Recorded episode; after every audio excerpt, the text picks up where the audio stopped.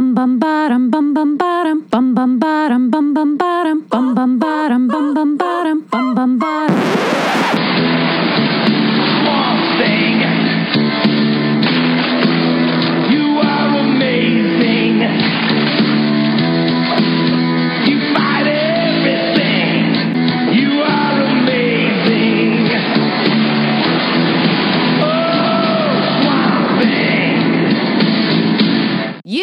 In session with the Comic Book Couples Counseling Podcast. I'm Lisa Gullickson, Hey, I'm Brad Gullickson. and each month we evaluate a different iconic romance within the four color realm. This month we're exploring our humanity as we wade into the muck with Abigail Arcane and Dr. Alec Holland, aka the Swamp Thing from DC Comics.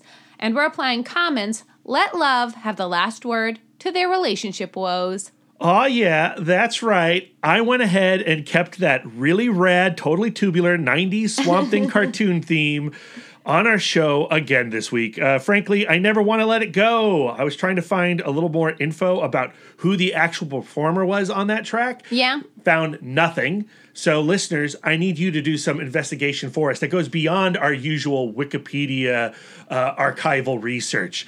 Please find out who sang the Swamp Thing spoof of Chip Taylor's Wild Thing. I need to know. That would be like if VH1 behind the musics were still happening and they're just really just scraping the bottom of the I'm not joking. I was online for like two hours, just continuously researching, mining information about that theme song, and I could not get a single name associated with it. Everyone has just abandoned ship. They just don't want you to know. No, they don't. They, no, they are don't. they're like this 90s theme is a skeleton. I'm going to put that way in the back of my closet. And, you may have noticed or not when you listen to the intro of this week's episode, but I edit the theme. That theme is much, much longer and uh, very, very strange. Uh, Anton Arcane, Lisa, your favorite villain, does appear Oh. at- lyrically at one point. uh, just like he is in the comics, he just keeps popping up. He right, cannot help that's right. Uh, yeah, but it's now time to say goodbye to Swamp Thing. This is our final episode on Dr. Alec and Abby. And um, yeah, these episodes have been great, but they've been a bit of a beast. Life has just been getting in our way from recording these actual episodes. Um, weird, sad news at, at the start of this episode, Yeah. but Lisa's grandma Connie has passed away. That's right. So actually, tomorrow, very early in the morning, we are getting on a plane to go to Minnesota to be with my family. yeah. She was 99 years old. Um, so she had a long and beautiful life. Uh, the last time I saw her was actually for my grandpa Joe's 100th birthday, and Yeah. he is still with us Yeah, miraculously. yeah, yeah. But she had suffered a few strokes, and she she really wasn't herself the last time I saw her. And I know that these last couple of weeks have been very hard. Yeah, I was thankful to meet her at our wedding. Yeah. And, uh, you know, that was such a great celebratory day. Unfortunately, I wasn't able to get out back to Minnesota, but I'm, I'm weirdly looking forward to this trip. You know, funerals are always strange, but I kind of like them. I like getting the opportunity to meet more of your extended family, meet your cousins, your uncles, your nephews, all the, all those folks. I, I, I kind of dig funerals. Well, uh, it'll be interesting for you to meet my cousins because um, this side of the family, like, um, my dad was military, so we're we're pretty much the only part of this clan that has moved out of this small Yeah. town of Hugo, Minnesota, and a lot of people like live in that immediate area. Uh-huh. So uh, with this group of huge group of cousins that I have, like we're definitely the weirdos. well, I imagine it's going to be a lot like when I would go to my grandfather's farm in Taylor, North Dakota, which is in size very similar to Hugo, Minnesota. So I, I think I'm going to do okay, Lisa. Plus, I'm bringing a ton of comic books with me. So am I. So I can retreat into the corners and, and and read some issues. Um, but let's get back to it. Uh, yeah, this episode marks our one year anniversary of the Comic Book Couples Counseling Podcast. Can you Woot. believe it's been a whole year, Lisa? It's been a wonderful year. Yes. We have met so many cool comic book fans Yes. on the internets. Yes. Um, we have documented a lot of interesting things that have happened over the past year. You were in with- our relationship. in our relationship, for but sure. also, you know, in our our professional relationship, going to Sundance, um, having a ball at Comic Con. Yep. all of that stuff. when we kicked it off a year ago, I just did not imagine it would get as successful as it has already in this short time. Um, you know, we said this at the end of last week's episode, but man, oh man, we are so grateful to all of you out there listening to the podcast and chatting with us online. Those that left reviews, we really appreciate that, certainly. Don't take that for granted. And it's been an absolute pleasure, and we cannot wait to continue the discussion into year two of CBCC. I resolve to read even more comics. Yes, yeah, yeah, yeah. Uh, I resolve to cover at least some aspect of Lois and Clark's relationship. I'm not. I'm not sure if I'm ready to do a whole month of stories around Superman and Lois, but I feel like we're getting close. And I know, Lisa, you are holding off on talking about Silver Surfer and Dawn Greenwood. Is 2020 the year that we we cover their relationship? I, I I hate to like you know I feel like I'm playing pool and you're asking me to like point at the hole and Yeah, tell you Bill- like yeah, yeah, call. I can't Call call, a th- shot? I can't call this shot No. but I don't want to make any promises but um I I I'm dying to talk about them but I also want to do it when um at peak podcast Yeah, yeah, yeah, yeah. because I love that that relationship is so special Well, we're going to start next year uh, with some listener recommendations, some couples that folks have been begging us to do pretty much since we launched the podcast. So I'm excited for next month's episodes as well. Me Uh, too. and I like that um, for our January episodes, we're circling back around to X Men. Yes, yes, yes. Spoilers. circle of Spoilers. Yeah. Of course, if you've been following us on Twitter, you know You know that already. already. uh, so last week we discussed uh, the Vertigo era of Swamp Thing, in particular the last four issues of Nancy A. Collins's run. And guess what? Nancy Collins, she listened to our episode and she left us a comment. Yep.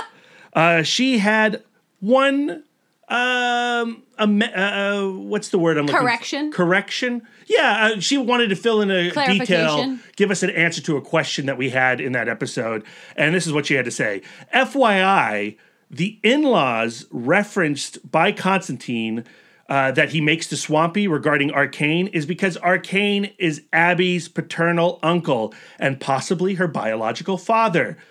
Well, duh. Uh, Well, I don't know why we didn't figure that out. well, we knew that. I think we were overthinking uh, Constantine's comments. yeah, well, because he is looking at a couple, like he's looking at a couple while he's saying that, so that got me confused. Yeah, yeah, yeah. So there you go. And this is it. Time to wrap up our four episode arc on the romantic plight of Alec Holland and Abigail Arcane. We started in the Bronze Age with Len Wein and Bernie Wrightson's monstrous mockery of a man, and now we're delving into one of the strangest eras of modern comics, the New 52. We're reading Swamp Thing Volume 5, meaning the fifth relaunch of the series, and issues 35 through 40, annual number 3, and the Swamp Thing Futures End one shot, which left me totally perplexed. uh, this is not our first excursion into the reboot that dared to rebuild the DC Comics universe from the ground up. We first mentioned the new 52 on CBCC episode 15, detailing Steve Orlando and Fernando Blanco's Midnighter and Apollo miniseries. But our much larger conversation on the new 52 rebrand occurred on CBCC episode 22 when we covered Geoff Johns' Aquaman and Mera storyline, The Trench Which we enjoyed a lot. loved that series. Uh, if you want to hear the nitty gritty of how and what the new 52 is, then I suggest you go back and listen to that episode. For our purposes today, the basic gist of the new 52 was that in 2011, DC wanted to reintroduce their characters to the world with a whole new slate of number one issues basic operating order these days, and they used the Flashpoint miniseries to erase and rebuild the storylines and characters. What does that mean for Swamp Thing? Well, actually, quite a bit.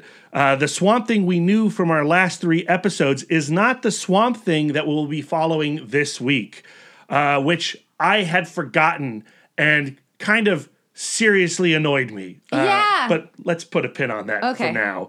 Uh, during the climax of the Green Lantern miniseries, Brightest Day, we learn that our Swamp Thing, the one from Nancy Collins' run and Alan Moore's run, was corrupted by an evil entity called Nekron. As the plant who once dreamed he was Alec Holland, he now believes that he is Nekron, a group of white lanterns, similar to Green Lanterns but powered by the embodiment of life itself rather than will, battle the corrupted Swamp Thing before he completely obliterates Star City. The life entity that powered the White Lanterns constructs a new Swamp Thing body to battle the poisoned Swamp Thing. Guess what? This Swamp Thing doesn't just think he's Alec Holland, it's determined that he is 100% Alec Holland. Our Swamp Thing is destroyed by the new Swamp Thing and sent hurtling to the depths of the green. Okay, Lisa, so that means Common has a new hero to aid this week. Not Len Wein Swamp Thing, not Alan Moore's Swamp Thing, not Nancy A. Collins' Swamp Thing, not Brad's favorite Swamp Thing, but Charles Soule's Swamp Thing. How's he going to do that?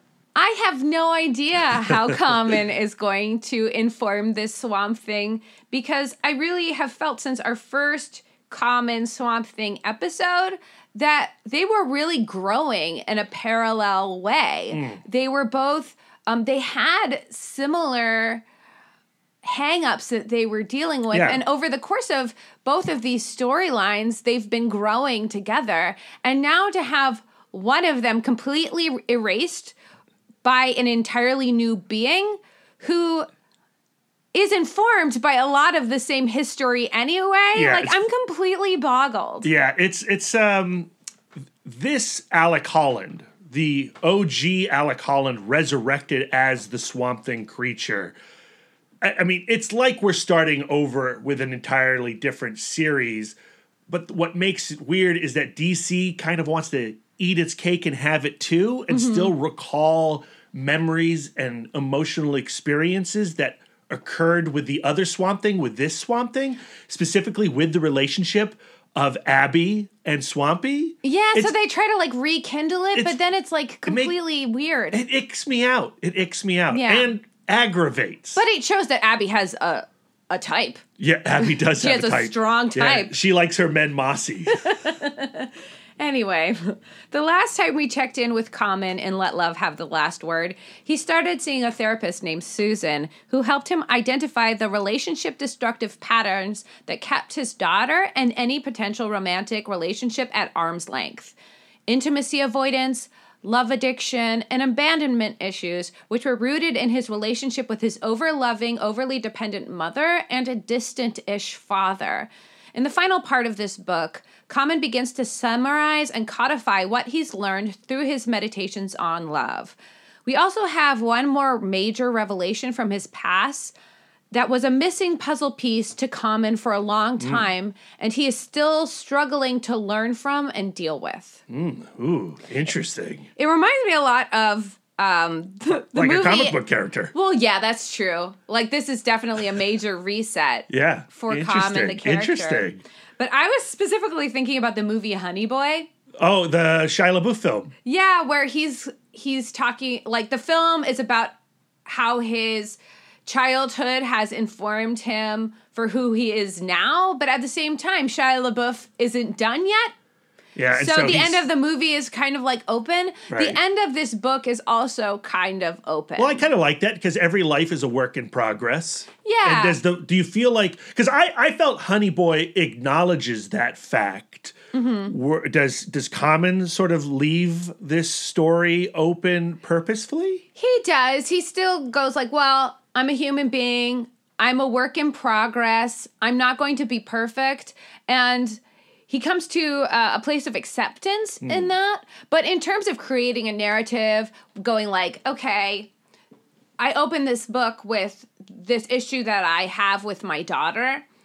And that issue keeps bubbling up in each section of the book. So he doesn't solve it by the end. no, he doesn't, especially in a way that's satisfying to me as a hmm. reader. So narratively frustrating. Yeah, a little bit. But that also goes to how we experience comics, right? Swamp Thing and all comic book characters are works in progress. Right. They're ever evolving. They're ever uh, retrograding. They're ever progressing. Like depending on who the writer is. But there always has to be a part of their character that is essential and cannot change, but also is an issue. Because we talked about this with Spider Man. Yeah, Where yeah. Spider Man cannot grow as a character because he cannot get over Uncle Ben. Right, right, right. Because if he ever gets over Uncle Ben, then there's no purpose, there's no conflict, there's no struggle. Right. Yeah, it's interesting. It's interesting. You know, what's also unique about the new 52 ending as we read it versus how Nancy Collins finished her run on the character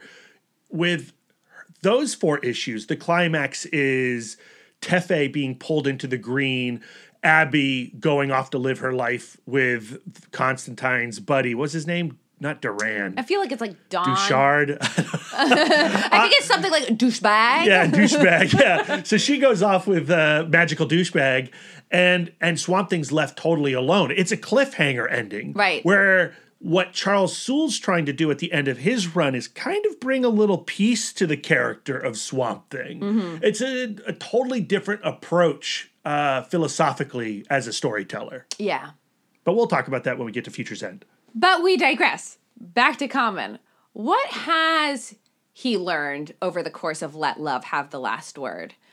Because of the work he's done with Susan and these chapters of meditations, Common has more self awareness to the behavioral patterns that interfere with his love goals. For example, before when he would feel anxiety or fear pop up in a relationship, he would tend to blame the emotion on the other person. So, like, when he would be in a relationship and he would start to feel the other person depend on him emotionally, he would start feeling uncomfortable because of his overdependence of his mm-hmm. mother. And he starts feeling that mm-hmm. responsibility mm-hmm. like before he would go like oh this person is smothering me or this person um, loves me too much. I, I can't possibly love them as much. And so he would take that emotion of fear and he would blame it on the other person now he acknowledges that those negative pop ups may be due to his own hang ups, intimacy avoidance, abandonment issues that are independent of the other person. He considers himself a work in progress and tries to keep his intentions in mind not to hurt anyone, to speak compassionately, and choose his words with respect. Um, though, like, there's one ex- the example that he uses uh, for a time where he could have chose his words with respect. I still feel for the other person in the relationship. So, Oh, yeah? like, so he's he talks about like how he likes to go to church alone. He doesn't want to bring anybody to church with him because uh, It's an internal thing. He's having a conversation with God. but also he wants to feel that part of the community without having this other person he feels responsible that for. That seems contradictory. Yeah, so he uses that as an example of um, when he told his partner at the time he wanted to go to church alone. He doesn't say like, and that was a selfish choice for me to make. He's like, I don't think I chose my words respectfully enough to tell her not to come with me. And to me, like, if I was with Common, I would feel like a burden all of the time because of the way he spoke to me. I can't take you to church with me because I don't want to think about you. I want to think about myself as part of this um, Christian community. That's that's that's brutal. That's Yeah. I read that as being very harsh. Yeah. Interesting. Yeah, Hmm. Common, we need to talk. I know. You know, because I'm not really a religious person, but that seems to fly in the face of the entire purpose of church and community. Well, to me, like the Brad example of that would be Oh, no. like, hey, Lisa, I'm going to go to the movies. I'm going to watch Once Upon a Time in Hollywood. And then I go, hey, I'll come too. And you say, no, I can't watch Once Upon a Time in Hollywood with you because then I'll be thinking about you and I don't want to waste any of my Yeah, mental and capacity. I never in a million years would ever say that because when I go to the movies, I want to bring as many people as possible with me so that we can talk about what we had just experienced, so that we can partake in the community of the church that is the movie theater. right, right. Interesting. Good example, Lisa. Thank you. Good bratting. He does come up with a few more commonisms about like rules for living. Uh huh. So his first, he doesn't call them rules for living. I just Does he that. call them communisms? No, he doesn't call them communisms either. But he sh- totally should. If I was starting a religion based on him, that's what I would call them. So the first one is honor your truth. This is a quote. Recognizing, speaking to, and honoring our truths is the correct path to fostering love and intimacy. He knows that if he is keeping in mind how someone will react to him, he's less likely to speak his truth, and he ultimately ends up hurting himself. Hmm. So I guess the example would be like he has to speak his truth to his partner, and his truth is, I don't want to take you to church with me. Yeah. So we've had conversations like that in the past. You know, we've talked about oh gosh, how personal do I want to get at the moment? You can tell me not to Include this. include this or Yeah, not, sure. but like with your with your brother's veganism, oh, right? Oh, yeah. When he first came out as a vegan right before Thanksgiving, and he told your mom, and how that that sent like a shiver of pain i- into your mom. Yeah. And when we deal with things like that regarding your family, we know that some of our points of view might upset them. We choose not to put any emphasis or focus on our belief system to avoid the pain of others. Right. I'm definitely an avoider of conversations where you're not going to change anybody's mind. So, for example, th- this might be a better example. My dad does not believe in climate change. He does not think it's a thing. And so, um, This is a great episode for that. Swamp Thing and him, they'd have Oh, yeah. a real conversation. yeah, so I don't bring up so I just don't bring up climate change with my dad cuz what's the, what's the point? I'm not going to go like, "Dad, I need you to know this about me. I'm a firm believer in climate change." Right. But, But- there are people who say your avoidance of that topic with your father I'm not speaking my truth. is not speaking your truth and is continuing the harm of the planet. Uh, well, no, and it, but to keep it to Common's point, like it is causing harm to me because when I when my dad he loves to bring up that climate change is not a thing, sure and then when I stuff my feelings about it, I have less of a good time. And there are, and I think that there are times where you shouldn't be responsible for taking that hit. Like there, there are bigger issues. There, there are things that are essential to a person's being that other people should know.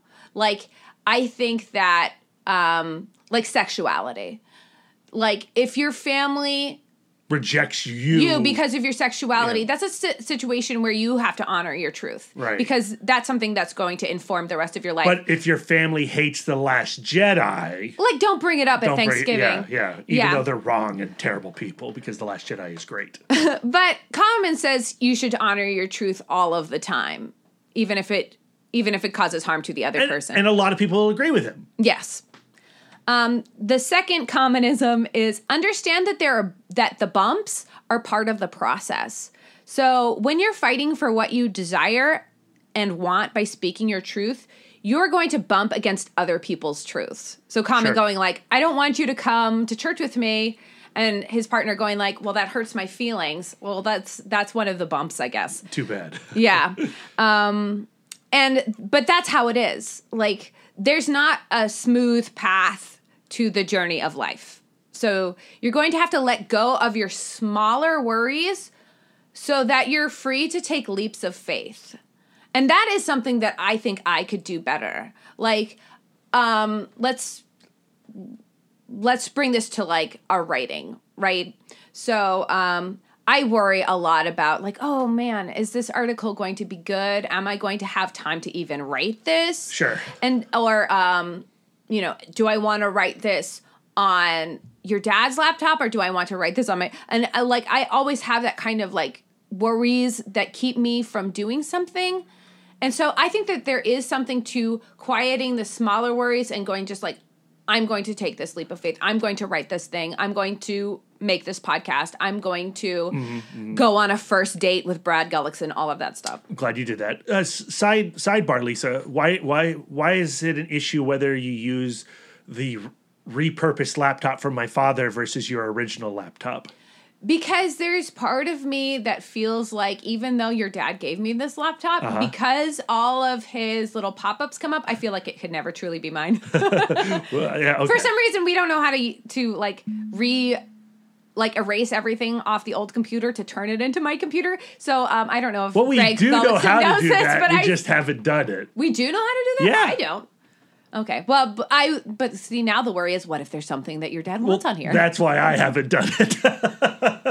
Man, oh man. The next one is go to therapy. Common has learned a lot in his work with Susan. This is a quote We're so susceptible to believe we know and can see everything that goes on in our minds, but it's not always the case. So, speaking to a therapist gives you an opportunity to sort through what's going on in your mind, find new perspectives without burdening another person. Yeah. So, that's the difference between talking over your issues with um, a therapist therapist versus talking over your issues with a friend. Like when you tell your your friend loves you, and so when you're you're unburdening yourself to this friend, you're then sharing the burden with them. Yeah. Where with a therapist, they're professionally, Objective, Yeah. theoretically. yeah, theoretically. That seems like the dream relationship to Common. Uh-huh, Because he does like whenever he's with another person, he now feels responsible for that person in a way that inhibits him. Well, yeah, and he cannot share with his other person. It's communication. Right. We've talked a lot about that this year. So, to Common, there is no downside to therapy. Um, just give it a go. So, this is another quote. I mean, I think I would agree with that, right? yeah, Yeah. but you've never been. No, because I'm perfect. I went to therapy um, when I was in high school because I was having I was having depression issues and I was self harming and all of that stuff. But I felt like because I was depressed, I couldn't get the most out of it. Because like one of my tendencies is just to tell the other person what they want to hear. So I just did that with a therapist. Where I feel like now where I'm not burdened with depression and I'm also kind of a fairly self-aware adult, I think I would na- I would get A pluses in therapy now. I I, yeah, I, I like the idea of therapy if I had more money. Yeah. I don't like the idea of spending cash on it at our budgetary level. I don't know. I think that it would be something worth looking into um, with our uh, uh, governmental health insurance. Yeah, So yeah. I don't know. Maybe, maybe. One day. On oh, so this is a quote. On one hand, maybe it's not for you, but on the other hand, you would have made one sincere attempt to work on yourself. So at least like even if if you go to therapy and it doesn't work for you, at least you can tell yourself that you tried. Mm. That being said, it does like a lot of people who go to therapy say like it's like dating the first couple of times where you want to find someone you can really gel with. You have to suss it out. And to me, that sounds like a lot of effort for a person who's already depressed. Uh-huh. I, I think that that would be hard. Maybe if you were like in like a, a manic state, maybe you could go and date a bunch of therapists. I, you know, there's got to be a Yelp for therapists, right? You got Yeah. references, references. That's Yeah. important. Okay, so the next one is give it to God. To common, giving something to God is not to hand over suffering like it's God's to deal with, but rather take an experience and try to find God's lesson in it.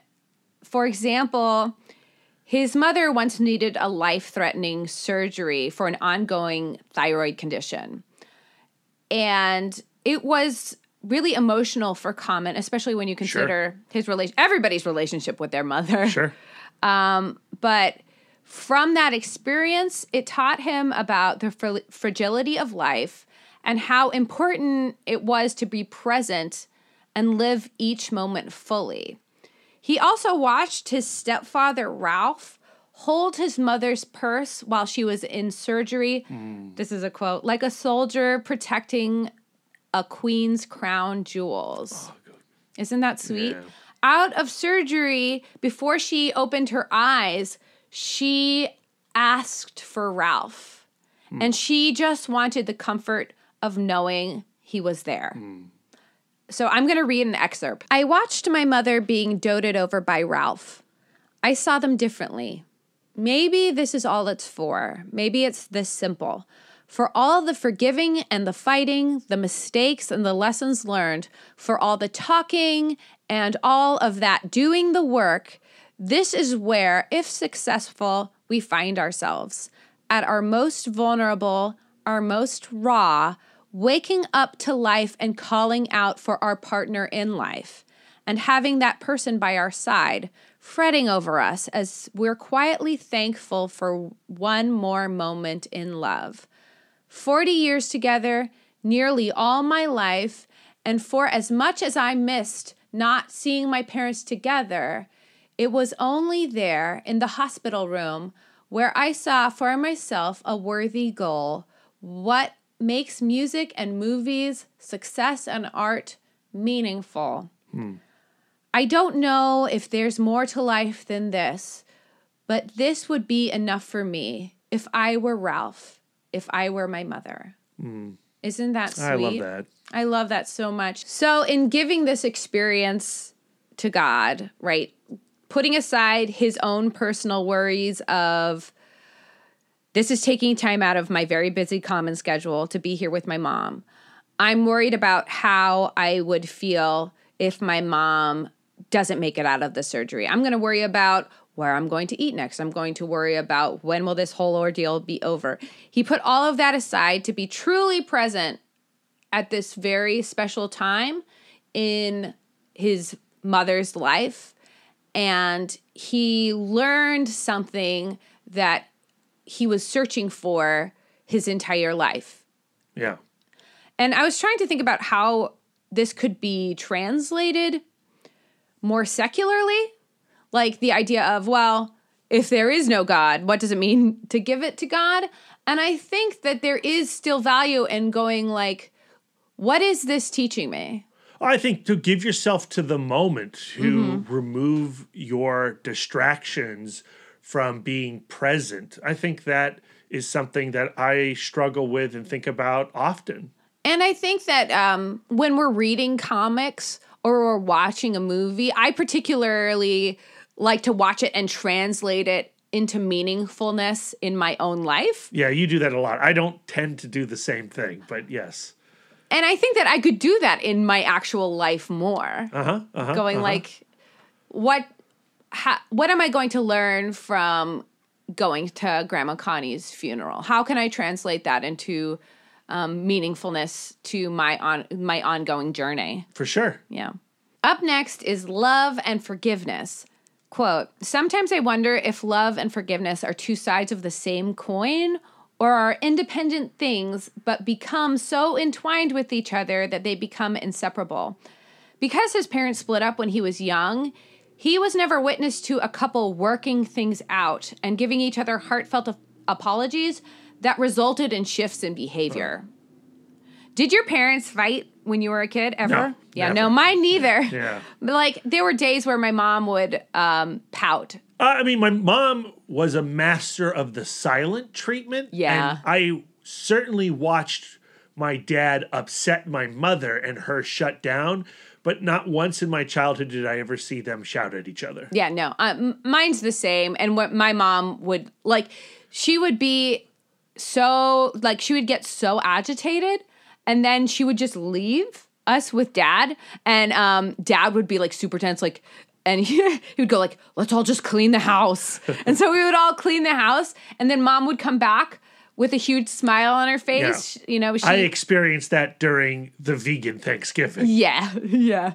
So, um, yeah, uh, it's a lot. But I can't think if I've ever seen like my parents have an argument and then ex- later explicitly apologize and then change the behavior. But I do, I have watched my entire life my parents change towards each other. You know what I mean? Uh-huh, uh-huh. Well, I mean, I think we've also seen us do that. Yeah. We certainly changed towards each other over the last 12 years of uh, of our relationship. But uh, like, we're very lucky that our parents are still Together, and happy and and uh, you know And that I- the, the worst that it ever got were silent treatments. Yes, we're very lucky. And I do think like what what it is to a child to learn that there is a point in a relationship where you do have to give up the give up the ghost and and split up. And I don't know. I, I sometimes wonder how that would have influenced my dating life. Like, would I have broke up, broken up with boyfriends that weren't bad but didn't quite work sooner? And then I would have had more time. But you did break up with them. I did. so- Well, uh, to tell you the truth, mostly I got dumped. Okay. but uh, good. yeah, but it is about like what is the behavior that's being modeled for you. Sure. Um, but uh, back to forgiveness. Forgiveness is a practice, something you have to resolve to do, and get better at. Okay, prepare thyself for the huge, life changing, life altering revelation that I teased at the beginning of our comment talk. All right, let's do it. While working on the tale with actress Laura Dern, he had a memory flash of sexual abuse from his childhood Ooh. that he had suppressed. He at first he felt betrayed by his mind. Like he was counting on his mind to give him a historically accurate record of his life. Hmm. And then to all of a sudden just give this piece of his history back to him as an hmm. adult. Hmm. Before even talking about it with his family, he expressed what had happened to him through his music, through a rap. And and those raps are ten, uh, how he tends to speak his truth.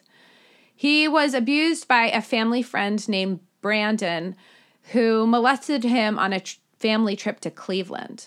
So I have a, another excerpt I'd like to read. Even now, with the memories back, I don't hold anything against Brandon. I wish it hadn't happened at all. And I don't know what it means to be victimized, to be a victim, but all I can say at this time is I don't feel like a victim. Maybe that'll change as I continue to reconcile myself with what happened to open up fully to the trauma. In other words, I don't know why it happened to me or why Brandon decided to do that to me. Still, I forgive Brandon for what happened. In speaking truth, there is also empowerment in deciding how I will carry all of this with me. I can decide how I think of him, of what occurred, and I can recognize the power of cycles. I want to be a person who helps break cycles of violence and trauma. I forgive him. This is love in action, and I intend to practice it. Hmm. Yeah, I can't imagine. Hmm. So, in choosing forgiveness, mm-hmm. he gets to define how He moves forward. Yeah. Right? Yeah. Yeah. I, mean, I, I I try to practice forgiveness all the time. right, Uh, but I, I've never had to forgive at that level. right. I, and I really can't imagine what that must be like to It's- practice forgiveness to such an extreme event. Yeah. And, and in in such profound retrospect. Yeah. Like he is no he's no longer the child that was abused. Right. He is now the the man, the artist, the philanthropist, all of those ways that he defines himself. Hmm. And so he has to like look back at his past and go like, how am I going to fold this into me? Am I going to fold it into me as A cancer, a poison, yeah. a rage. No, Yeah. you don't want to do that. Though you I think that if you totally understandable. Yeah, yeah, nobody would hold it against you if you did. But I like I've been thinking a lot about like throughout our Swamp Thing talk about how Swamp Thing underwent a trauma, right? He was murdered and coming out of that trauma, he was a different person. He Yeah. was now Swamp Thing Yeah. But- Well, yeah. he can choose how and we see him choose throughout the course of his story how he's going to allow Alec Collins to influence his present. Yeah. It's so that, that sentence right there is very complicated within the new 52, Lisa. Uh, yes. Because Swamp Thing wasn't murdered, not the one that we knew. Yeah. He was born out of a murder. Right. Right. But this Swamp Thing, this is Dr. Alec Holland, and he was murdered. yeah, but at the same time that like that the the memory of that trauma influences both swamp things. Yes, yes, absolutely, absolutely. And what I'm just what I'm trying to say is you can't you can't really change your past. What you can do is go like, okay, well how is my past going to influence my present and how is my past going to become a narrative that informs my future? What am I doing now, and how is my past steering it? And do I want it to? Right. I've even Who's at the wheel here? Yeah. Yeah. And I think that by redef like by going like okay, I'm not a person by redefining yourself in the moment and going like I am a person who believes in forgiveness, therefore I'm going to forgive. Versus let's let's take it away from sexual abuse and murder. Let's do it to something like that we experience on a daily basis. Like driving and experiencing and reacting to somebody else's selfish or terrible driving. Road rage. Right. So you you feel that flare of road rage and you go like, am I the person who exists on the road to teach the person who just betrayed me by their terrible driving a lesson or am I going to be the person who forgives this person? Uh-huh. How is that going to define my present? And I think that like there is something valuable to going this is how I define myself. I define myself as a uh-huh. forgiver. Uh-huh. I design myself as a practicer of love. Listeners, Lisa is not talking to you. She is talking directly to me right now because before we came over here, I had another one of my little like not road rage. It's not like I turned the wheel upon somebody, But but, I got super pissed at how somebody was behaving behind me. And it was, it was, and, and then I let myself uh, succumb to that anger. But I do think that there there are like there's a couple of selves you could choose to be in that moment. Uh-huh. Yeah, I agree with you. I agree with And you. I- Intellectually, I agree with you. And philosophically, I agree with you. But in practice, I have difficulty forgiving on the road. That's and road rage has come up multiple times this year while we've been talking about comic book couples. Well, because I mean, it's a it's a perfect ex- Yeah. it's a perfect example of an keep giving it to ana- you. Uh-huh. unanticipated unanticipated emotional flare up, because we are like driving. We are all experiencing. We are in a life and death situation on the road all of the time. Right. And so I think that that informs how large our flare ups are because we forget while we're driving around, we're taking our lives and other people's lives in our hands. And the fact that we do it every day is insane. Yeah, yeah, yeah, yeah, yeah, yeah. But like it goes back to that's why it's called a practice. Forgiveness is a practice because it it's like a muscle and you have to like work it out. Work in progress. And that yeah, and so Swamp Thing is choosing to define himself as I'm now a um, Guardian of guardian the of the green, right? And that is how I define myself. And in defining himself that way, it changed his relationship with Abby. Yeah. Going yeah. like, well, now you are no longer like now I'm prioritizing this self, the guardian of the green, over this self, your husband. Yeah, and also Abby became an avatar of the rot. challenging, Right, challenging right. to be so together. I feel like I lost my point. That's okay. I lost it for you. Thank you. So, how do all of these commonisms, how do all of these revelations in the practice of love resolve his relationship with his daughter? I hear that it doesn't. Yeah, yeah, it doesn't. Um, his final chapter begins with another late night phone call with Omoye. She called him after listening to his album, August Greene, to assure him that he wasn't a bad dad. She was responding to lyrics he had written. And so the, here's the particular lyric Daughter talks, divine order caught, me by the collar, what it was to be a father, made some mistakes, something I was good at. You take away the bad, and you got to take the good back. Which I interpreted, me, the listener, I interpreted that his fatherhood includes the good and the bad.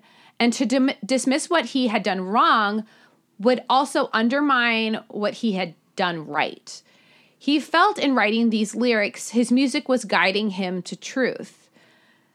My issue is once he had this thought and he codified it into lyrics, he was thinking of his daughter. Why didn't he build that bridge and present his daughter with this revelation? How come she had to discover this feeling that he had about their relationship in listening to an album? Hmm. That that makes me profoundly sad. Hmm.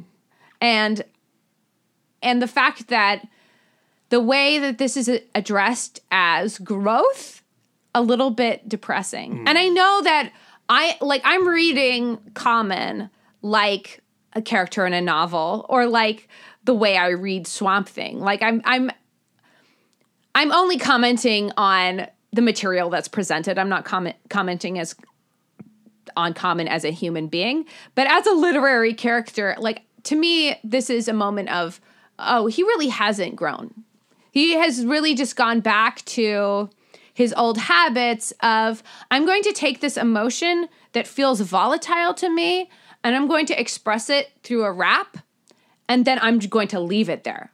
Yeah, he's not done. He's not, He's not done. Done. Ultimately, she included her relationship with her dad as part of her divine divine journey. She told him, "You're the dad I'm supposed to have."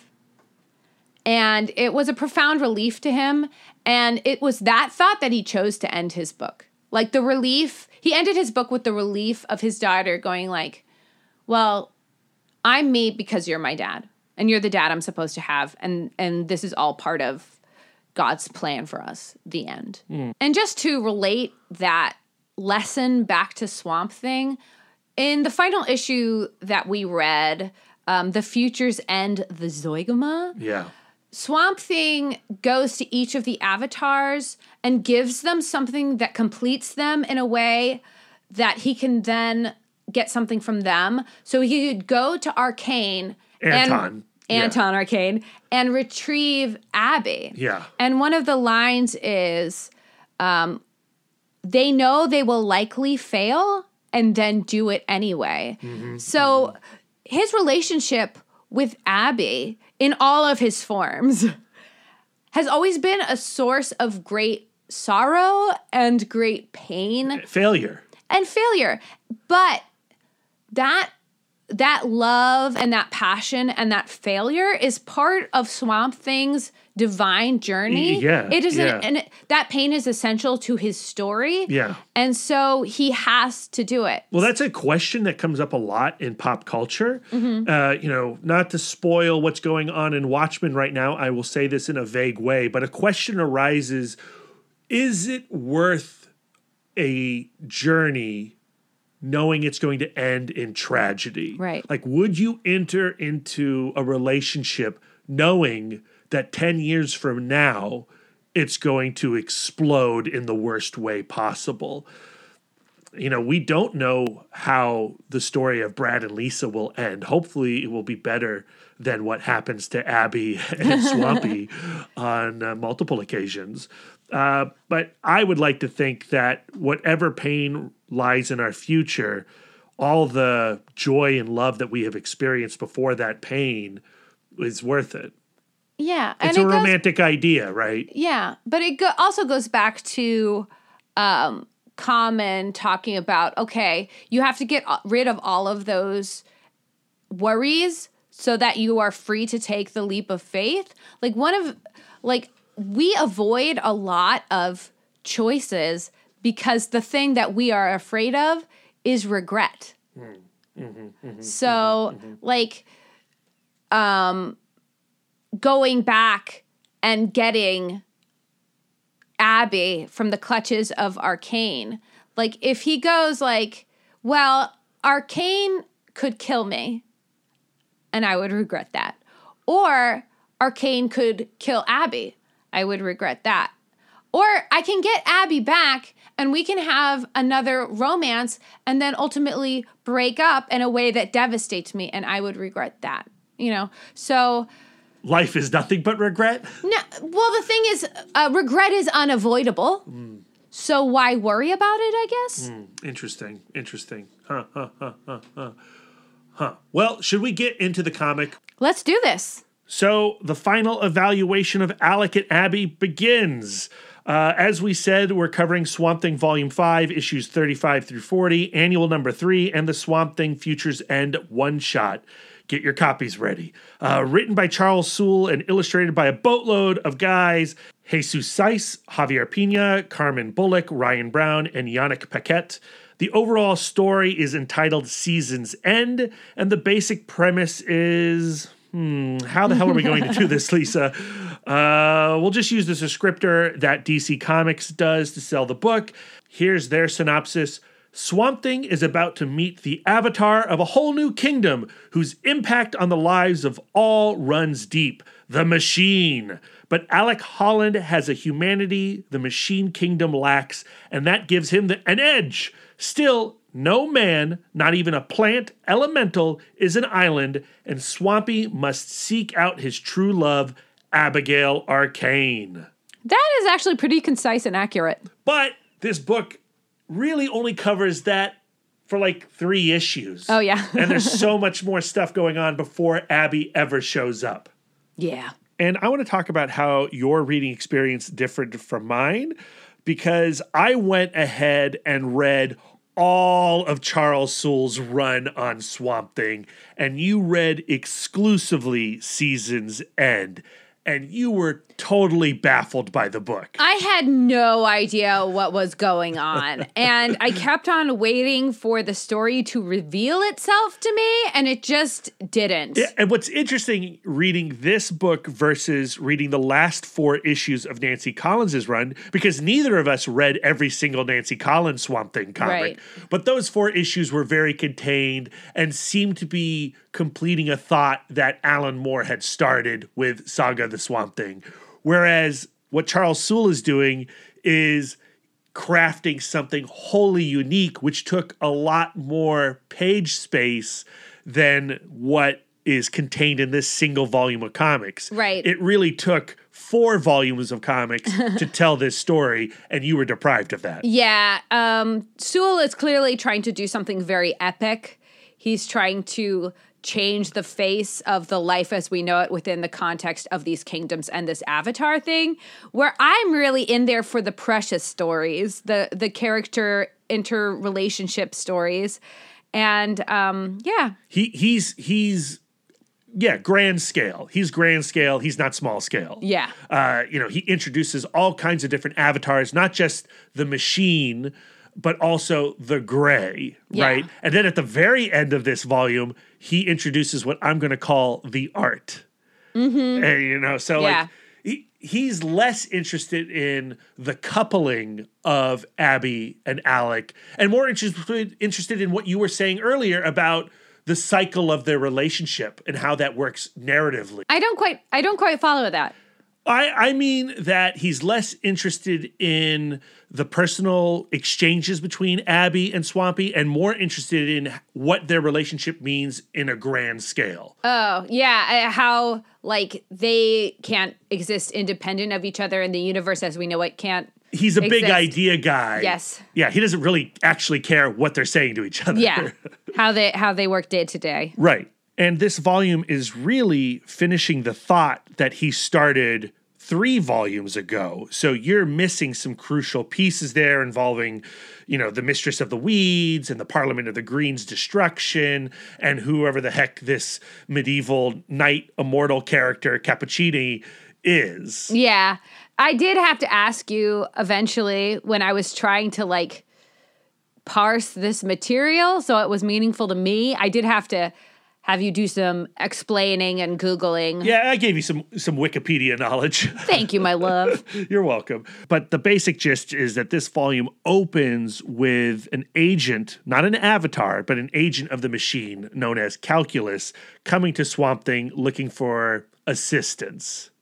Yeah, well, less of assistance, but to be of assistance. Right. So the machine, as a young kingdom, looks at the kingdom of the green and goes like, "Well, this like is like a mess." Yeah. And do you know what we're really good at? Efficiency. Exactly. So he's going like, "You'll still be the avatar, Swamp Thing, but we'll take care of all of the annoying day-to-day stuff."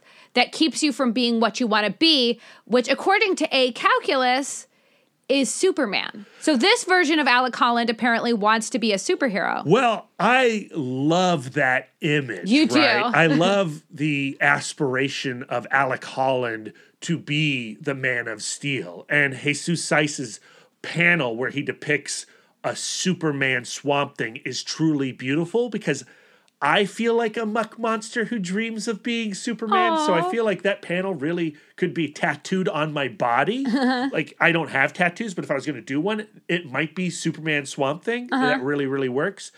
It is an interesting idea for this character.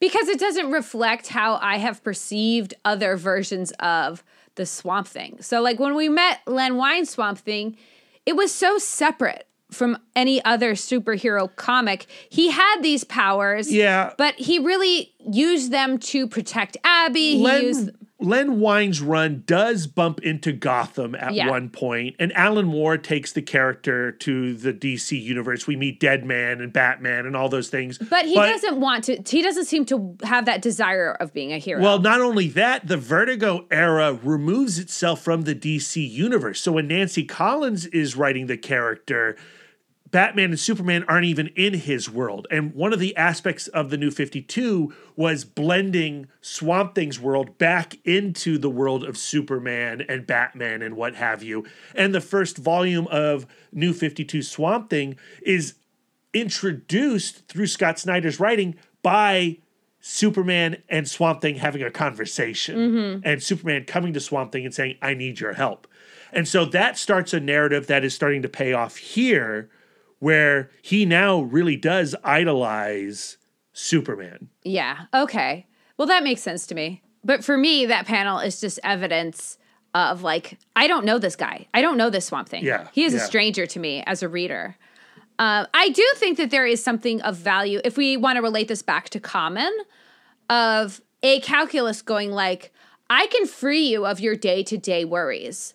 I can disencumber you. Encumber you. Is that a word? Disencumber. Yeah. I feel like it is. Yeah, it's a I'm going to disencumber you so that you can take that leap of faith and be the hero that you want to be. Yeah. And goals like that or um, deals like that have been presented in fiction all the time. And the characters should really be wary of such arrangements. Yeah. Yeah, because generally the person is uh, Mephisto. Yeah, because Swampy and Abby's relationship also gets one more date all the time. So heartbreaking. so heartbreaking.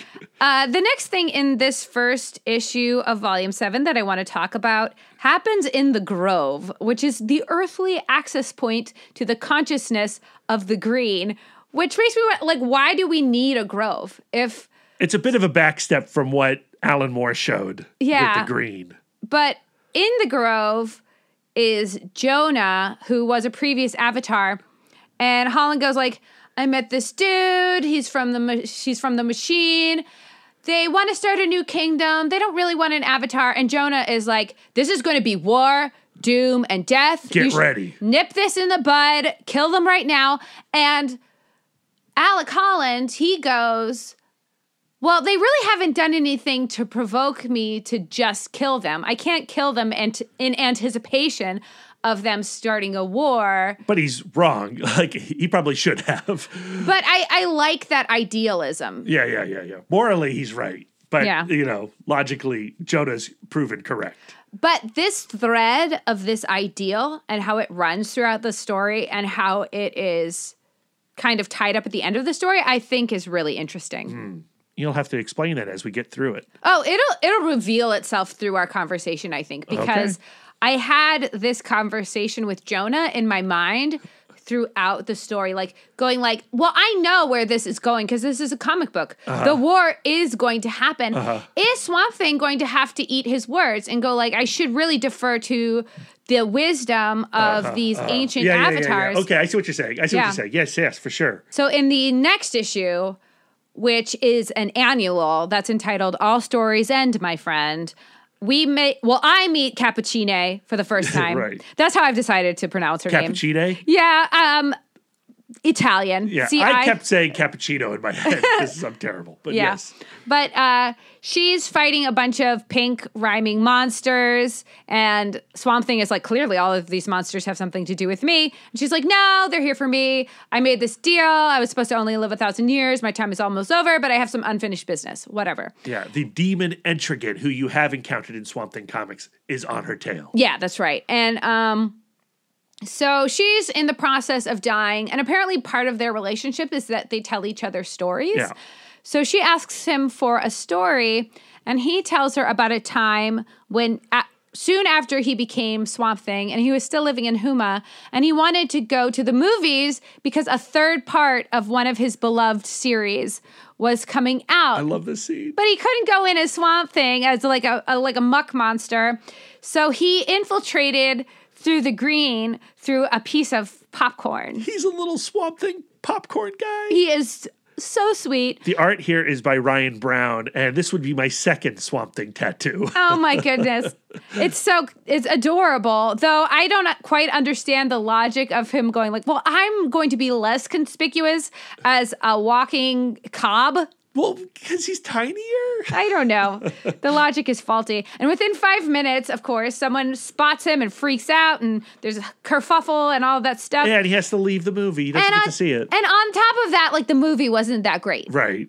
And but the quote that I find very revealing, and I don't know if this says something about Swamp Thing or if it says something about Charles Soule. Uh-huh. But um, the quote is, uh, "Of course, stories should end." Him talking about the film, like the film was disappointing, and of course, stories should end, not just another part every few years, Yeah. over and over. He's ribbing They- sequels. They need to end. but comic books are continuous. Swamp Thing is continuous. Well, and that's- that seems to fly in the face of what he says at the very end in the Future's End one shot. How dare you make that point? Because that was my point. That's why I picked out that particular quote because through and it's not just in this storyline. Yeah. Like we also encountered this in Alan Moore's saga of the Swamp Thing when Abby pays a visit to Cain and Abel and she picks up that golden bracelet and is like and the golden bracelet is a symbol of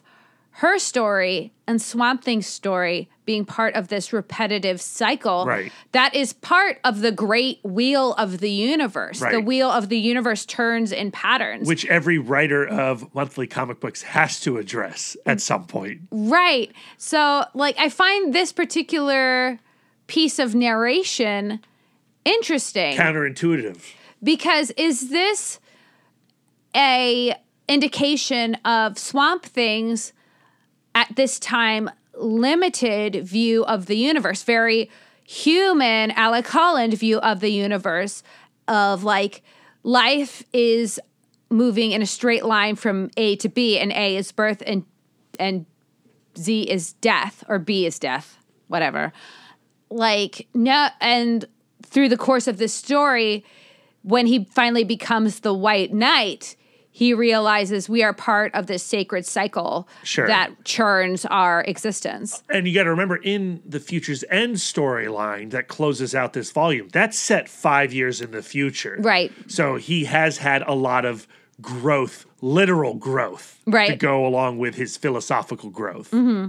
But ultimately, this annual is about Swamp Thing's faith in humanity and the faith in his friends, and the fact that he would do something as vulnerable as give his corporal form to a being who he knows has had a had dealings with demons and go and him going into her frail body with the faith that she'll return.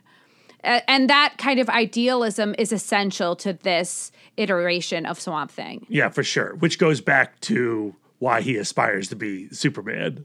And the issue ends with him taking her spirit and putting it into the green. with Jonah. And the issue ends with him mourning her and going, uh, You saved me, so I'm saving you. I love you, and I will miss you very much. Yeah. But then we literally see her in like the next issue. Like once volume- somebody's in the green, we're going to see them all of the time. Charles Soule's interpretation of the green is sometimes like the Christian idea of heaven, and it doesn't quite work for me. Yeah, like or I I likened it to Black Panther and when they oh, they eat the, they eat from that special herb. Right. And so it's like this afterlife place where I guess we're, or maybe Christian heaven, the idea where we're taking these souls Yeah. and we're just putting them in cooling until we have some kind of We can all hang out apocalypse. together. Yeah, yeah, yeah, yeah, yeah. And the next issue starts off with Calculus and his cronies showing up and destroying the Grove. And while war might not be officially on, everything that Jonah said is coming to fruition. And Swamp Thing knows that he's going to need some backup. And that backup is going to come in the form of Abby, who is now the avatar of the Rot. So the Green and the Rot are going to partner up and take on the machine. Presumably. presumably, because eventually the rot says, Abby, you're a terrible avatar, and we want our Anton back, and we will partner up with Calculus and his people. Uh, but until we get to that point, we have to have this moment between Abby and Swampy in the rot. And it's super awkward because so you explained this to me. A this Alec Holland had a relationship with Abby in his human form, In right? his human form before becoming the swamp thing monster form. Yes. right, which is bizarre to me. But then like she's clearly very meaningful to him. But they have not spoken in a long time, and the first time he's reaching out to her, it's for official avatar Yeah, business. for a favor. So I like how they open up the conversation with Swamp Thing essentially going like, "Hey, sorry I haven't called in a while, but you know, love, like it's a two-way street. You weren't reaching out either." Yeah, to really understand the dynamic that these two characters have, we probably should have read Scott Snyder and Yanick Paquette's New 52 launch because that really was about Abby starting a relationship with this version of Swamp Thing, having had a relationship with the other Swamp Thing. But Linda had been long dead in that version. Yes, yes. So, but I I do identify with the like, hey, like we were dating and we probably have some unfinished business, but now like we can't talk about that because I have to talk to you about this. Well, they get through all of that and they embrace and they kiss. And because she is the avatar of the rot, her powers destroy his physical body and he grows a new one. And he was like, yo, it's worth it. I can do this no matter what. It's not a big deal. But it's kind of a romantic moment. I like the imagery. It's sweet, but at the same time, they're both unsatisfied with it. And especially as we know, Abby is the same Abby from before, Right, right? yeah. And so we know how she feels about, or would feel about extra vers- versions of Swamp Thing. Duplicates. yeah, she's not a fan of the duplicate. Yeah, no. And also, you know, for her, the height of ecstasy with Swamp Thing is eating that tuber. Right. It's not just getting a little kiss of lime. Yeah. So they team up, and the next issue is an avatar of the machine being chosen by Calculus and his cronies. It's the mistress of the weeds. She I gets- love that her first order of business is like they're like, great, you know, we weren't feeling so hot on avatars, but we've picked one. First order of business, uh, we're changing our name. I'm gonna be Machine Queen. You guys are gonna are the rhythm. They're like, why does this matter? It reminds me of like in middle school where you'd you t- tell your friends like, let's start a band. Well, I then kind the- of find it weird that there's a human or a, there's a biological avatar of the machine. Shouldn't the avatar of the machine be some program somewhere? Well, they kind of address that in like the first couple of options they explore are human beings because it's the human being element that they see as the advantage of the other kingdoms. Yeah. And so the first options they explore are human beings that are part machines. Yeah, so they're like, how about cyborg, yeah, yeah, or or machine version of Superman? Yeah, cyborg Superman, Lisa. Oh, okay. I could have put that together. I could have done that math. But um, they ultimately decide on her because she has, she apparently was the avatar of the green at one point. So Right. she already has, like, they, they're like, essentially, we got to pick someone who we're not going to have to explain this whole, whole avatar ordeal. Because we got to get down to business. Yeah, of and we- killing the green. And if and if the avatar has something against the avatar of the green, the more the better, frankly. Right, right, right. And that issue ends with her needing a general. And who does she get? She gets Anton Arcane to be her commander of the machine. And he has gone and found the bones of Alec Holland. which he keeps on his person at all times, apparently, even while he's scrounging through the uh, garbage cans in Philadelphia. And what has to be one of the most disgusting things ever, while the machine avatar is keeping Alec very busy by popping up all over the globe, and he's stretched pretty thin, using all his duplicates everywhere. Uh, the three of them, meaning Anton, uh, the machine avatar, and the gray avatar, get down and dirty with the bones of Alec Holland also and give birth to this new creature that is like a Frankenstein monster version of Alec Holland, So gross. which is also still Alec Holland. I like it's now I'm very confused by the biology of what our Swamp Thing is because he doesn't have any of the the pieces of his bones in him. It's uh yeah, it's bizarre and uh, like he still has some kind of psychic connection To the bones. because Machine Queen's like, well, now that we've done this, he's going to be able to sense it. Yeah, yeah, yeah, yeah. So once the Frankenstein monster is birthed from the bones, Alec is like, "Whoa, someone's messing with my DNA." Yeah. So, but Abby is fighting alongside one of the versions Of Swamp Thing. Of Swamp Thing. Yeah, in the Ar- Arctic, yeah. in the Arctic, and she's like, uh, I kind of need your full attention because I don't have these amazing powers and I can't face she has pretty cool powers, but I can't face the machine that like one of the calculuses has become this big like techno robot right. guy. Alec, his consciousness is split like a hundred times. and she tells she tells him like i like i can't lose you right now i need you to help fight this thing And she's proven right. she senses that she's losing him and yes he does when he is finally confronted by the zombie version of himself he is snapped yeah. back together in that place and she has to fight alone which i think is one of her greatest fears, maybe. Maybe that's why she doesn't want to be connected to Alec anymore because Alec has this tendency to abandon her. Yeah. Yeah. In the shock of seeing the zombie version of himself, Swamp Thing is temporarily disconnected from the green, which is why he ended up popping away from Abby and leaving her alone. And while he's in that compromised state, Machine Queen he gives him blight from that that rot fungus aspect and has zombie Alec eat the corpus of our Alec. And um and then the machines are asking the same question that I am as a reader like how does this serve the rhythm? How does this serve the machine kingdom? Because their original idea is like what we came here to do was to organize Yeah, this is why they shouldn't have had a, a biological avatar. well, certainly not Lady Weeds because uh, she's taking all of this very personally. yeah, yeah. This is a revenge mission for her. Meanwhile, Abby returns to Louisiana to see that the house is destroyed and Holland is just like a green streak on the ground. And like the saddest, and then Alec Holland says, like, the saddest thing ever. He's like, like, she's like looking at his like rotten body, and he's like, but look on the bright side. Now that I'm rotten, you can touch me now. so, which adorably, moment. I love that moment. And adorably, she totally ignores that.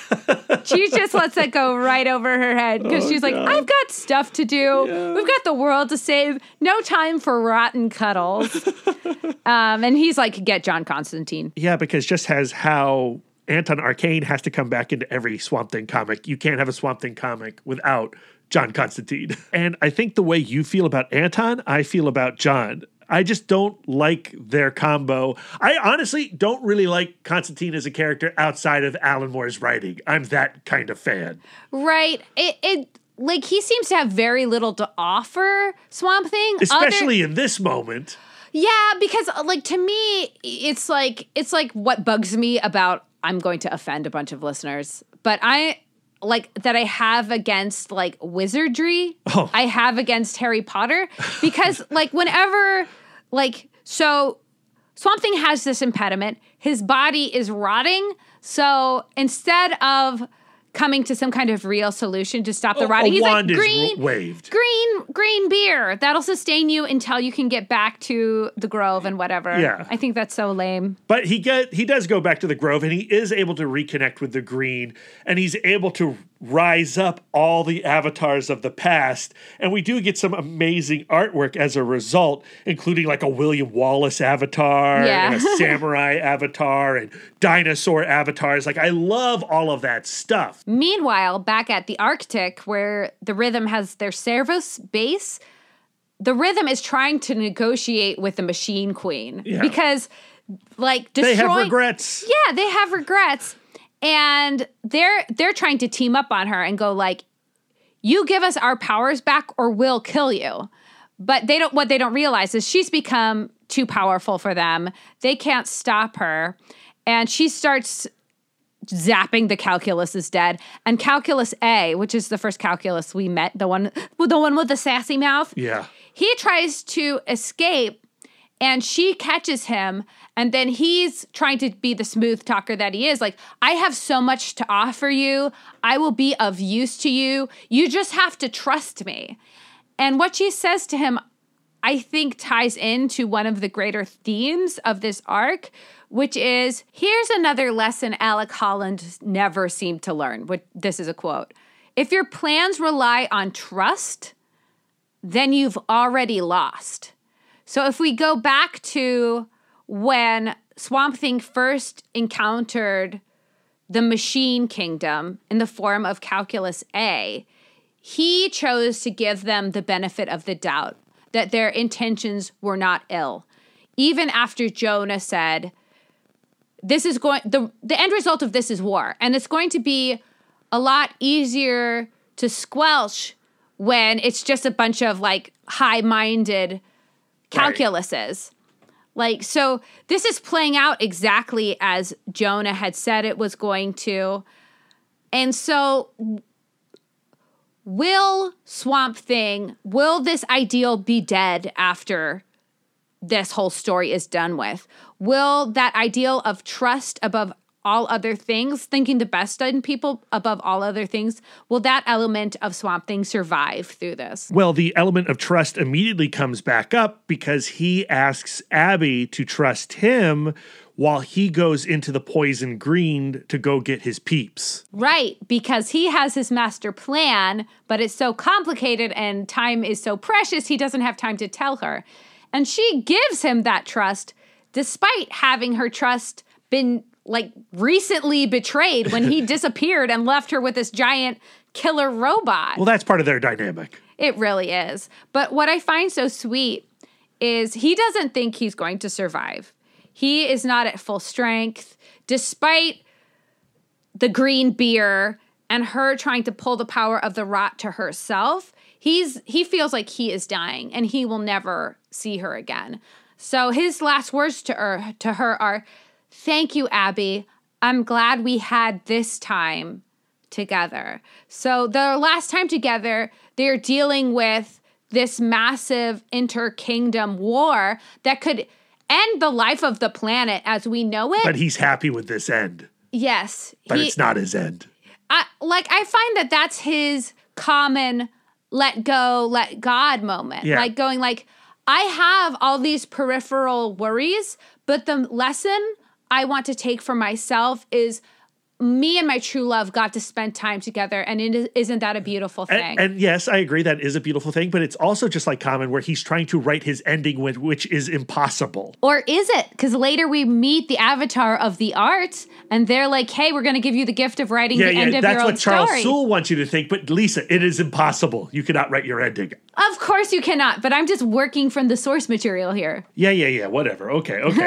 uh, Swamp Thing, he's down in the green. He gets back down there. He wants his avatars to come back out and fight in his army. But if they come out of the green and die on the surface, they will literally die, finish, will not return to the green. There's no more cooler that they can go on and be put on ice until the apocalypse. right. So he's asking the avatars to trust him Yeah, once again. once, again. And Seeder, Who is the Floronic man from Alan Moore's run? right? He's the first to join. And Not for not for Alex's sake. right, he makes it very clear like this is for the green. This Yes. is not for you. So they go off to war, and who's the first person that they encounter when they come out of the grove? But Frankenstein Holland, Yeah, I in my notes I call him Z Holland for Zombie Holland. Zombie Holland. And Machine Queen has sent him as like this foreboding message. And he's like, um, Machine Queen told me to tell you um, that if uh, you mess with her, this is what's going to happen. And then he pops his own head like a bad grape. But Alec Holland, the Swamp Thing, does not seem bothered, which Ah, I think is ain't no huge. huge for his character, especially for this particular version of Swamp Thing. Who is Alec Holland? Those are his bones. Yeah. Yeah. So I think this that is a huge growth moment. And we turn the page, splash, boom, Gobi Desert, full on battle with the machine versus the avatars of the green.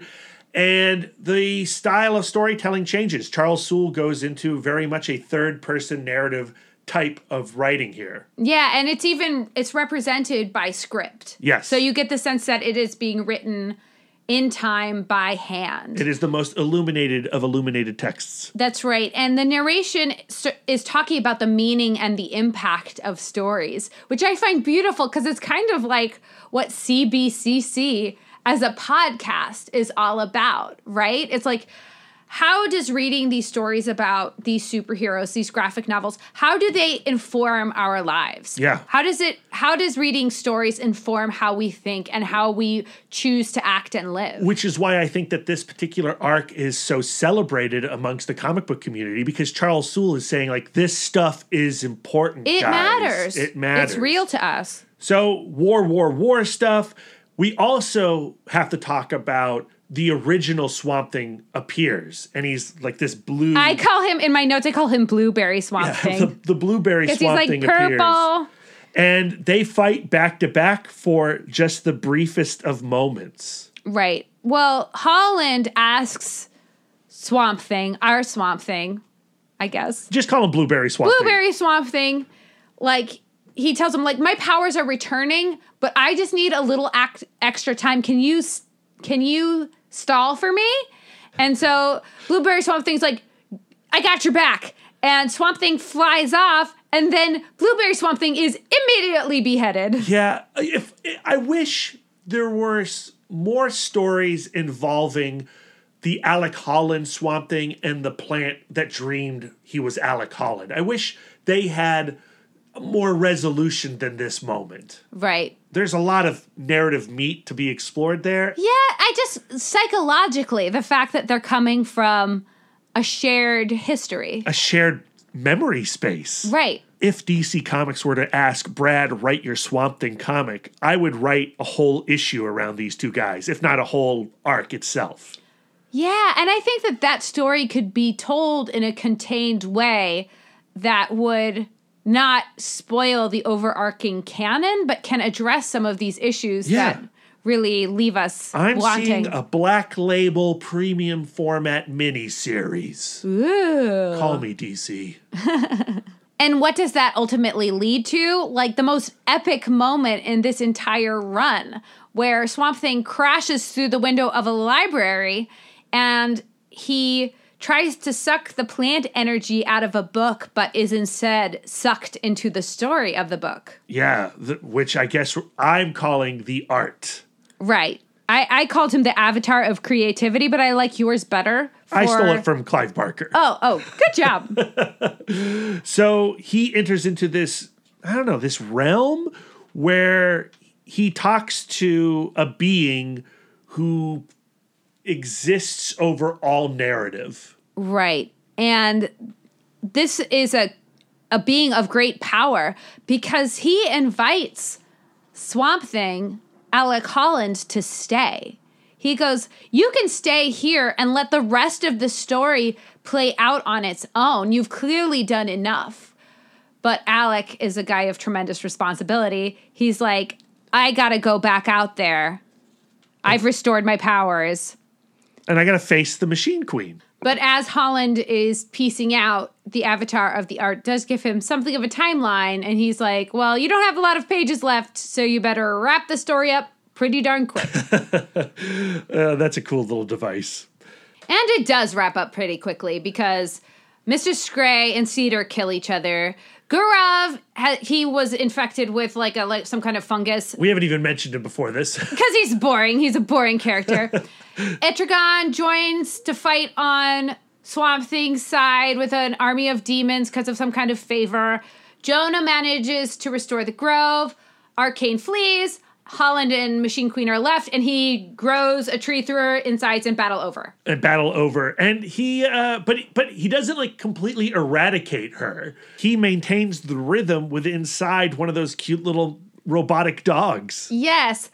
And this is what I have been talking about of like the idealism of Alec Holland. Can that be maintained?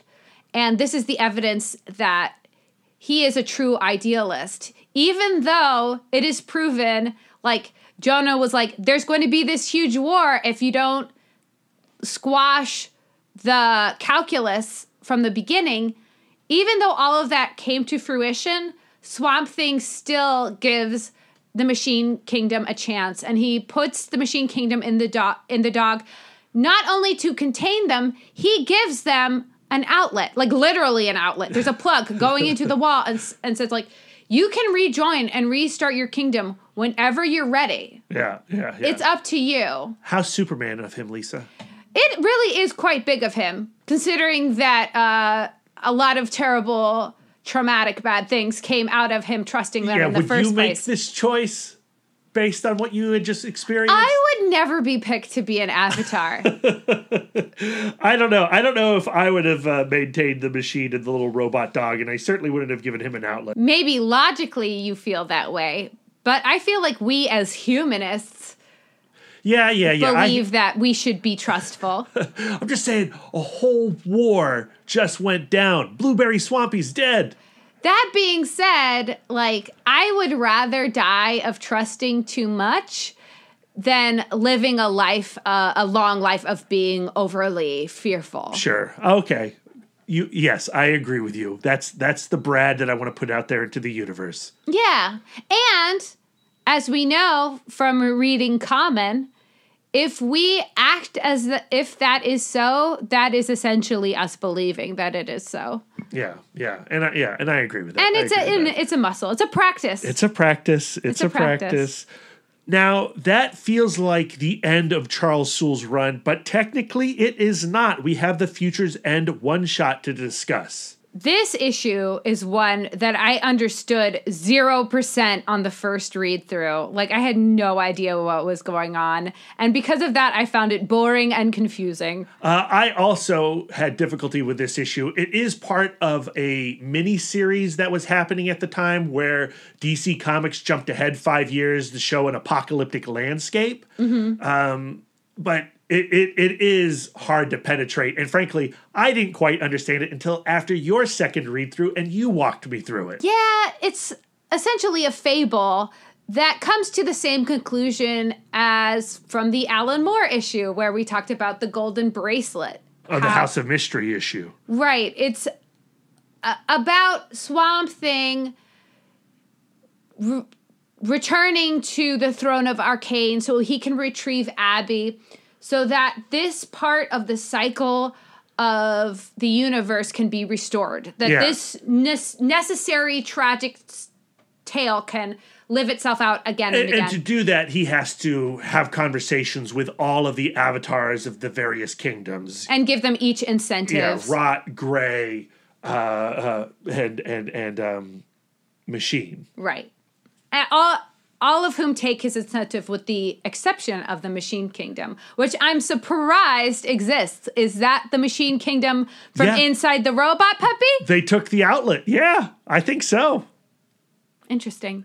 But the ultimate conclusion of this issue is the knowledge that Abby and Swampy will always return to this relationship, this cycle that will fail, but they choose to chase it anyway. And that's the story of all life, all romance. Like even a quote unquote successful relationship ends with one or both of the members of that relationship dying.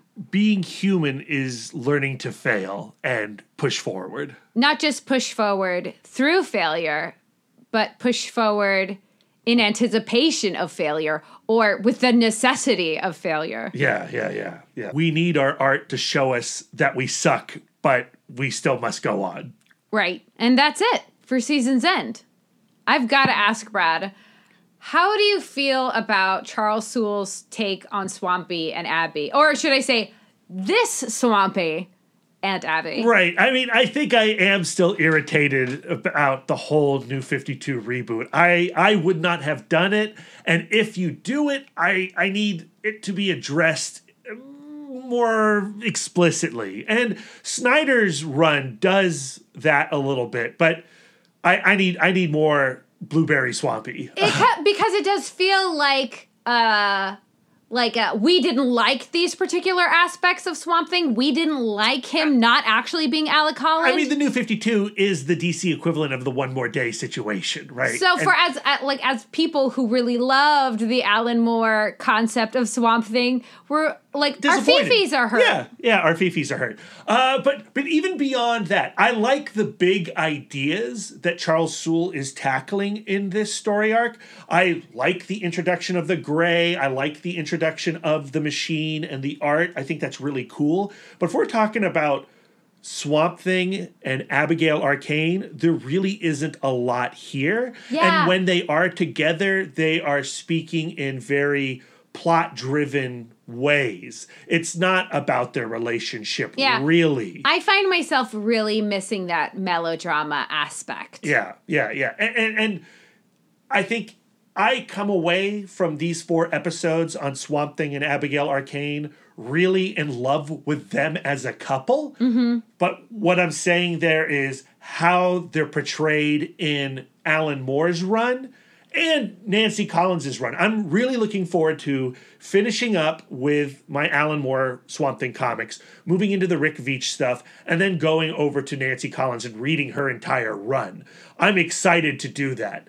I'm not excited about revisiting Charles Soule's take on it. I'm a little curious to go back and read the Scott Snyder run. I did give that stuff a, a pass when it was in single issues, and I think I will, uh, after I wrap up the Nancy Collins stuff, revisit Snyder's work. While we're not in love with all of the narrative choices that were made in Charles Soule's run, and of course we're not, we're nerds. We're going to nitpick all of these little things. I do love the overall message that stories are something that inform us and stories are part of the fabric of the universe and stories are what project us forward through history. Does that make sense? Yeah. Like the fact that Swampy and at like for the machine of the universe to churn, Swampy and Abby have to go through this cycle of dysfunction. Yes, yeah, yeah, and that's awesome. That's is awesome. awesome. I also have to say, Lisa, that I really enjoyed our journey with Common. I loved talking about his story and how it really did tie with Swamp Thing, specifically the Alan Moore Swamp Thing. But also this swamp thing because at the end of Common's book, in part four, it's mostly about the acceptance of I was not a perfect dad. Being an imperfect dad is now part of my divine story. It's part of my daughter's divine story. I have to accept that failure as part of my past. And I have to accept it Yeah, as I move into the right. Uh, future. yeah. And Swamp Thing also comes to the same conclusion. Abby and I, our relationship is going to fail one way or another. It is fueled by failure. It is our cycle. We have to, he has to accept that as part of his divine journey. So then that brings us to the point, though, where I ask you, what are you applying to our relationship, having gone through this journey with Swamp Thing, Abby, and Common? I think the idea of, even though Common used it a lot in a, a way that I found self-serving, he he tends not to judge himself very harshly. I do think there is value to self-acceptance and self-love. I do think there's value to not over flagellating yourself over your flaws. Just going like, I recognize this cycle of behavior. I'm doing my thing again. What can I do right now to not judge myself and change my behavior? And from Swamp Thing, I feel like I've learned to honor my ideals, even if I'm not living in an ideal world. I think that can possibly go back to Common's idea of honor your truth, like Swamp Thing's truth is he is not going to squash the machine kingdom based on patterns of previous behavior and other circumstances. He goes, in an ideal world, the machine will peaceably become part of the greater kingdom that is our planet. And I'm going to act as if I'm in an ideal world. And when the world proves me wrong, it's not going to it's not going to change that about me, I guess. I would I would like to be that. I would like Sure. I would like to operate on the I exist in a perfect system and when the system goes awry, then I'll make my decision. I'm not going to make my decisions out of fearfulness. Well, that's the Star Wars thing, right? Anybody who tries to stop something bad before it happens is going to just lead to more bad stuff, right? Yeah. Yeah. Don't be Darth Vader. I try not to be. What about you, Brad? What did you take away from Common and Swamp Thing? Uh, I mean, for me, this idea about not holding other people responsible for your own feelings, uh, I, I relate to that certainly, and I think that is incredibly challenging, and it is something that I have to uh, practice. Yeah. And with Swamp Thing, in particular to this storyline, I do like the idea of being aware of the narrative you're existing in. You know, we've mm. talked a lot about narrative. You know, when we discussed Brene Brown and how you kind of create your own narrative and how that can be a negative thing. Yeah. But also, I like the idea, the Charles Soule point of view of this God's eye view looking down at your life and the story that is being written. And not necessarily being chained to that story, but just being aware that you are writing it. It's going back to the give it to God idea of like, if I was reading the story of my life, what would be the lesson that I'd learn right now? Yeah. Yeah. Yeah. Uh, I loved my time with Swamp Thing and Abby. I am sad to see it go. Uh, I'm excited to get on to the next couple, of course. I always am. But I am going to continue my journey with Swamp Thing comics the way that I did with Aquaman comics. Uh, and I'm really excited to see what other stories I discover. And listeners, if there are Abby and Swampy stories that we did not cover over the course of these four episodes, I want to hear from you. Please let us know what are your favorite Swamp Thing stories. But again, specifically those ones that deal with Abby. And like Mera, I feel like Abby is a whole character that really hasn't been given her due yet. Yeah. And I'd like to read some solo Abby stories. Do those exist? I don't think so. Oh, okay. All right, so we're done. Uh, on to the next episode and next week. Like we said, we are traveling to Hugo, Minnesota tomorrow. Actually, in like six hours. we've got to pack, and literally all we've packed is our comics. That is absolutely true. So next week we're not going to jump right into our couple, but we will be back. We want to do a best of 2019 episodes. What are your favorite single issue comics? What are your favorite trade paperbacks? What are your favorite podcasts? Comic book podcasts. That's what we're going to talk about on the next week's episode. And then we will jump into our next couple who are Rogue and Gambit of the X-Men. Gambit! Gambit. that is a very inside joke between Lisa and I and a YouTube clip. Uh, I got to send some love to Apple J. Yes. She has been with us since nearly the beginning and she has been screaming for Rogue and Gambit comics. And guess what? We're finally going to deliver it for her. Thank you so much for your suggestions. We are using a lot of the stories that she pinpointed to us. Uh, and we're going to begin episode one with a focus on three random X Men comics.